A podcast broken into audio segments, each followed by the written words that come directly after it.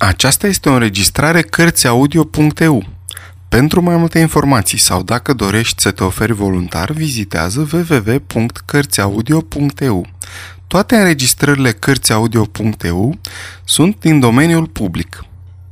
Jules Verne, Insula misterioasă, partea întâi, capitolul unu, naufragiații văzduhului. Uraganul din o mie opt sute șaizeci și cinci, strigăte în văzduh, un balon prins într-un vârtej, învelișul sfâșiat, în zare, doar marea, cinci pasageri, ce se întâmplă în nacelă, un țărm la orizont, deznodământul dramei. Urcăm? Nu, dimpotrivă, coborâm. Mai rău, domnule Cyrus, ne prăbușim. Pentru Dumnezeu, aruncați lestul. Iată, am golit și ultimul sac. Balonul se ridică? Nu. Parcă aș auzi un clipocit de valuri. Sub nacele e marea. E la maxim cinci sute de picioare sub noi.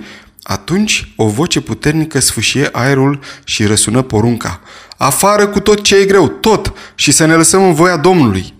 Acestea erau cuvintele care au izbucnit în văzduh deasupra întinsului pustiu de apă al Pacificului către orele patru ale serii în ziua de douăzeci și trei martie o mie opt sute șaizeci și cinci. Desigur, nimeni n-a uitat înspăimântătoarea vijelie din nord-est, dezlănțuită în mijlocul echinocțului acelui an, când barometrul scăzuse la șapte sute zece milimetri. A fost un uragan care a ținut fără întrerupere de la optsprezece la douăzeci și șase martie.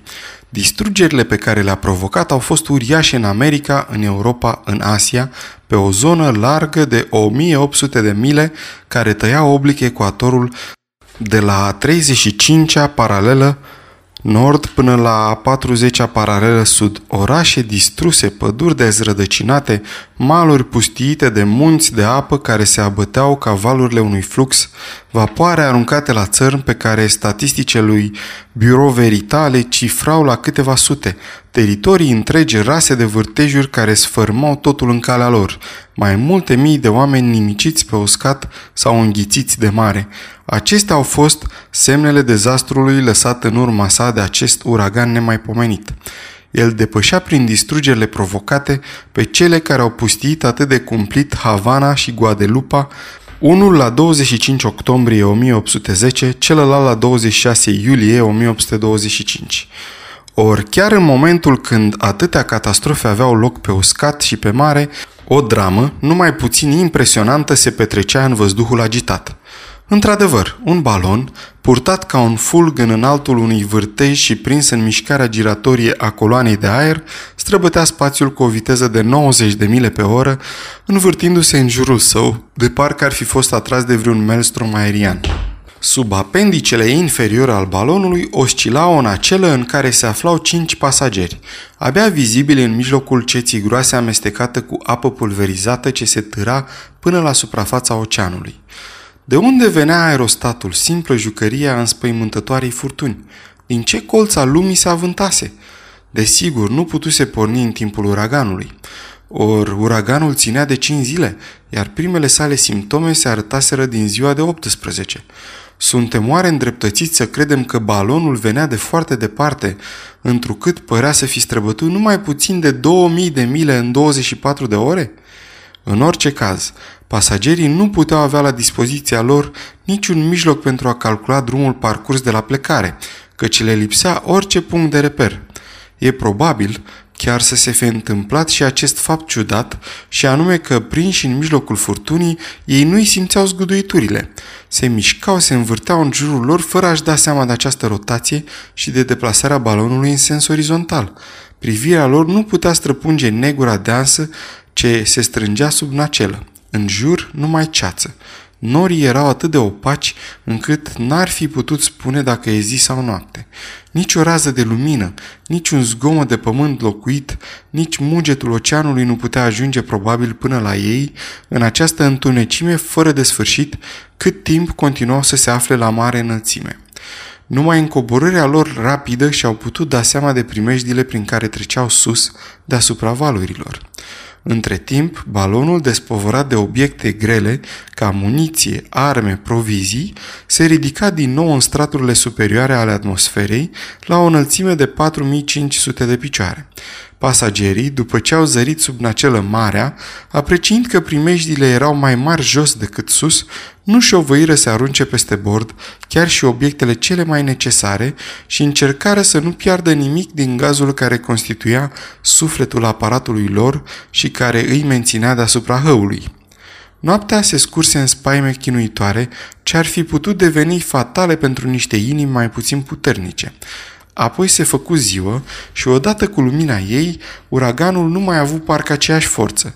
De la începutul acestei zile de douăzeci și patru martie apărură câteva semne de ameliorare. În zori, norii, ușurați, se ridicară din nou la înălțimile cerului. În câteva ceasuri, pâlnia trombei se lărgi și se frânse. Vântul din uragan deveni doar puternic. Cu alte cuvinte, viteza de mișcare a straturilor atmosferice se reduse la jumătate. Era ceea ce marinarii numesc un vânt de trei terțarole. Natura dezlănțuită se mai potolise. Către orele unsprezece, straturile inferioare ale aerului se curățiseră în mod evident. Atmosfera emana acea limpezime umedă care se vede, care se simte chiar după trecerea marilor tulburări meteorologice. Nu părea că uraganul să se fi îndreptat spre apus. Părea mai degrabă că se destrămase. Poate că se scursese în fluiduri electrice după ce s-a afrânt vârtejul, așa cum se întâmplă câteodată cu taifunurile din Oceanul Indian. Dar și la această oră se putea observa că balonul cobora încet printr-o mișcare continuă în straturile inferioare ale atmosferei. Părea chiar că se desumflă încetul cu încetul și că învelișul său se alungește, întinzându-se, trecând de la forma sferică la una ovală. Către amiază, aerostatul plana la o înălțime de numai două mii de picioare deasupra mării. Măsura cincizeci de mii de picioare cubi, datorită capacității sale izbutise să se mențină mult timp în aer când se aflase la mare înălțime sau când se deplasase pe o direcție orizontală. În acest moment, călătorii aruncau ultimele obiecte care îngreunau încă în acela, cele câteva provizii păstrate, totul până la cele mai mărunte ustensile din buzunare, iar unul dintre ei, cocoțându-se pe cercul de care erau legate corzile plasei, încercă să lege solid apendicele inferioare al aerostatului. Era evident că pasagerii nu mai puteau menține balonul în zonele înalte și că le lipsea gazul. Erau deci pierduți. Într-adevăr, jos, de dedesubtul lor, nu se întindea niciun continent, nici măcar o insulă. Spațiul nu oferea niciun punct de aterizare, nici o suprafață solidă pe care să fi putut arunca ancora. Era doar imensitatea mării, ale cărei valuri se izbeau cu o neasemuită violență. Era oceanul nemărginit chiar pentru ei, care îl dominau de sus, privirile lor întinzându-se pe o rază de patruzeci de mile. Era doar întinderea lichidă, răscolită fără cruțare, biciuită de uragan, ce li se înfățișa, probabil ca o cavalcadă de talazuri smintite deasupra cărora a fost aruncată o vastă rețea de creste albe. Nici urmă de uscat, nici urmă de vapor. Trebuia, deci, să fie oprită cu orice preț mișcarea de coborâre, pentru ca nu cumva aerostatul să fie înghițit de valuri. Firește, călătorii din acela erau ocupați cu această operație urgentă. Dar în ciuda strădanilor lor, balonul cobora mereu și în același timp se deplasa cu viteză extremă urmând direcția vântului, adică de la nord-est către sud-vest. Groaznică situația acestor nefericiți. Era limpede, nu mai puteau stăpâni aerostatul. Încercările lor n-aveau sorți de izbândă. Învelișul balonului se desumfla din ce în ce mai mult. Gazul se scurgea fără a putea fi oprit. Aerostatul cobora din ce în ce mai iute și, la ora unu după masă, în acela se afla suspendată la o înălțime nu mai mare de șase sute de picioare deasupra mării. Într-adevăr, era cu neputință să se împiedice scurgerea gazului care scăpa printr-o fisură a aparatului.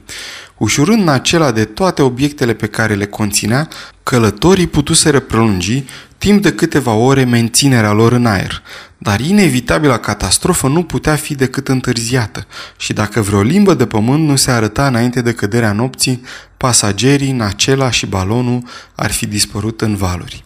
Executară în acea clipă singura manevră ce mai putea fi încercată. Pasagerii aerostatului erau cu siguranță oameni energici, care știau să privească moartea în față. Nu se auzi nici măcar un singur murmur. Erau hotărâți să lupte până în ultima secundă, să facă totul pentru a întârzia căderea aerostatului. Acela nu era decât un soi de ladă de răchită, incapabilă să plutească dacă s-ar fi prăbușit și nu exista nicio posibilitate să fie menținută la suprafața mării. La ora două, aerostatul era la numai patru sute de picioare deasupra valurilor. În acel moment răsună o voce bărbătească, vocea unui om îndrăzneț care nu cunoștea teama. Voci numai puțin energice îi răspunseră. Ați aruncat totul? Nu, mai sunt încă zece mii de franci de aur. Un sac greu căzu imediat în mare. Balonul se ridică? Puțin, dar în curând o să cadă din nou. Ce mai rămâne de aruncat? Nimic. Ba da, în acela. Să ne agățăm de plasă și în mare cu în acela. Într-adevăr, era singurul și ultimul mijloc de a ușura aerostatul. Frânghiile care legau în acela de inel fură tăiate și aerostatul, după o cădere, se urcă din nou la două mii de picioare. Cei cinci pasageri se cocoțară în plasă deasupra inelului și se țineau de nodurile ei privind hăul. E cunoscută marea sensibilitate a aerostatelor. E de ajuns să fie aruncat obiectul cel mai ușor pentru a se provoca o deplasare în sens vertical. Aparatul ce plutește în aer se comportă ca o balanță de o exactitate matematică. E deci lesne de înțeles că după ce ușurat de o povară destul de mare, deplasarea sa e puternică și bruscă. La fel s-a întâmplat și acum. Dar după ce se echilibrase o clipă în straturile superioare, aerostatul începu iar să coboare. Gazul scăpa prin fisura care era imposibil să mai fie astupată. Călătorii făcură tot ce era cu putință. Niciun mijloc omenesc nu îi putea salva de acum înainte. Nu mai puteau conta decât pe ajutorul providenței. La ora patru, balonul era la numai cinci sute de picioare deasupra apelor. Deodată se auzi un lătrat puternic. Pasagerii aveau cu ei un câine ce se ținea agățat de plasă alături de stăpânul său. Top a văzut ceva!" strigă unul din ei. Apoi, îndată, o voce energică strigă: Pământ! Pământ!" Balonul, târât tot timpul de vânt spre sud-vest, străbăduse începând din zori o distanță considerabilă, care se cifra la sute de mile, și o ridicătură de pământ începea într-adevăr să apară în această parte. Pământul se afla însă la treizeci de mile în direcția vântului. Era nevoie de cel puțin o oră pentru a ajunge acolo, mai mult poate, cu condiția de a nu devia. O oră! Dar balonul nu se va goli oare până atunci de tot ce mai rămăsese din gazul său? Aceasta era înspăimântătoarea întrebare. Călătorii vedeau dezlușit acel punct solid ce trebuia atins cu orice preț. Nu știau ce era, insulă sau continent, căci habar n-aveau către ce parte a lumii îi mânase uraganul. Fie că era locuit sau nelocuit, fie că era sau nu ospitalier, trebuiau să ajungă la acest pământ. Dar la orele patru era limpede că balonul nu se mai putea menține în aer. Atingea suprafața mării. Creasta valurilor uriașe udase de mai multe ori partea de jos a plasei, îngreunând-o și mai tare, iar aerostatul abia se mai ridica, greoi ca o pasăre cu un plumb în aripă. O jumătate de oră mai târziu, pământul era la distanța de numai o milă, iar balonul sleit, moale, alungit, brăzdat de cute adânci, nu mai avea gaz decât în partea superioară. Pasagerii agățați de plasă însumau o greutate încă prea mare pentru el și, de îndată, cufundați pe jumătate în mare, fură izbiți puternic de valuri furioase. Învelișul aerostatului începu să se facă pungi, iar rafalele, înfigându-se în ele, îl purtară ca pe o navă cu vântul în pupa. Poate că astfel va acosta. Nu mai erau decât două cabluri până la țărm, când răsunară țipete groaznice izbucnind din patru piepturi deodată. Balonul, care părea că nu se va mai putea ridica, izbutise să facă iar un salt neașteptat după ce primise o formidabilă izbitură a valurilor.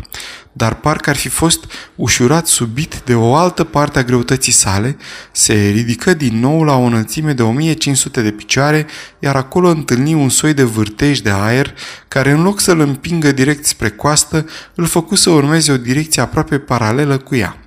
În sfârșit, două minute mai târziu, el se apropia oblic și cădea definitiv pe nisipul țărmului, departe de bătaia apelor învolburate.